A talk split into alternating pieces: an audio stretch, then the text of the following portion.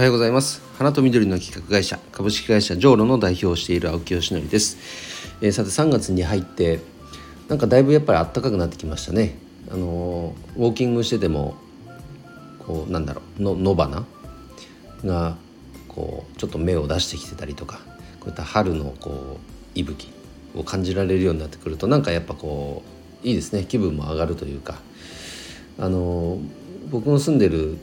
近くのうん何つったっけ？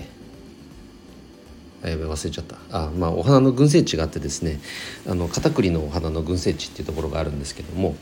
そこも3月ああれは4月か。でも3月中旬になると,、えーと、楽しめるねお花の群生地っていうのがあって2つあるんですよ群生地が。そのうちの1つが3月中下旬ぐらいからかな。でその後片栗のお花。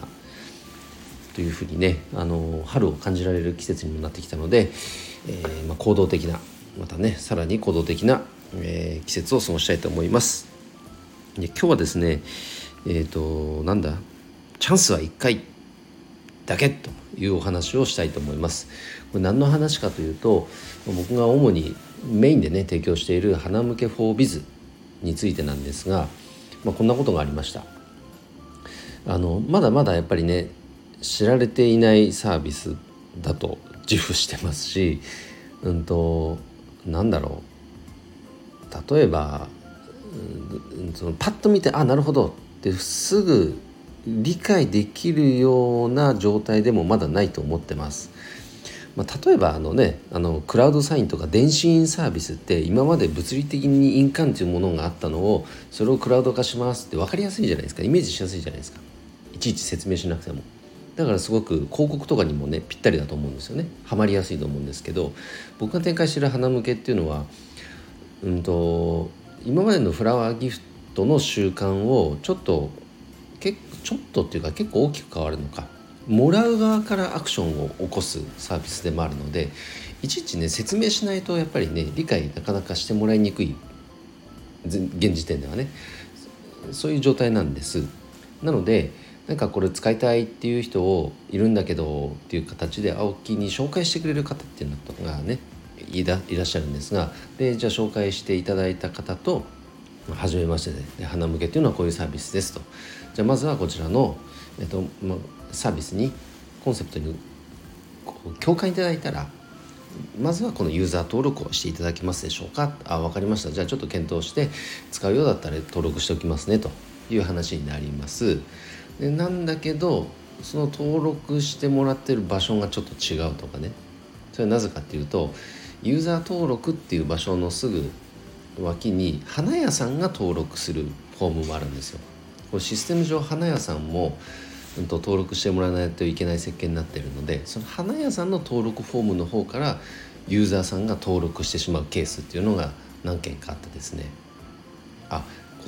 だからそのアクションがあった時に「いやこっちではなくこちらからお願いしますか?」っていうと「あ分かりましたじゃあ時間見てやります」って返信来るんですけどもうそれっきりになっちゃうこういうケースがね、あるんですね。で多分内心めんどくせえなとか分かりにくいなって思わせてしまっていることが、まあ、あるんだろうなと。でおそらくこのまんま放置しておくとあもう忙しくてそれどころじゃなかったんで、まあ、また今回はもう結構です、まあ、次回タイミング機会があったらまた検討しますなんていう形であのチャンスを逃してしまうことにつながっちゃうんじゃないかなということを感じました。つまり今僕ができることとするともう「あ分かりました」なんかその気になってもらった時点でもう本当に分かりやすい設計にしとかないと2回目のチャンスはないなっていうのをすごく感じました。じゃあそのためにはどうしたらいいかできることをまあ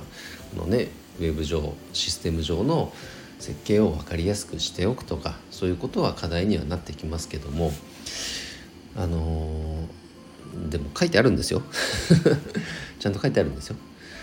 目立つように書いてあるんですよ。なんだけども伝わらないっていうことは多分文字だと見てないのかなとかね。もっと色でパッと見で分かりやすくしなきゃいけないかなとか。いろいろ課題として感じることは多々ありましたけども、まあ、できることにフォーカスしましょうというお話です。ただチャンスは1回きり。これは本当になんか強く感じるところでございますので2回チャンスはないということは肝に銘じて、え今後のシステム開発 PR も進めていきたいと思います。ということで今日の配信は以上で終わります。今日も一日頑張ろう青木よしのりでした。バイバイ。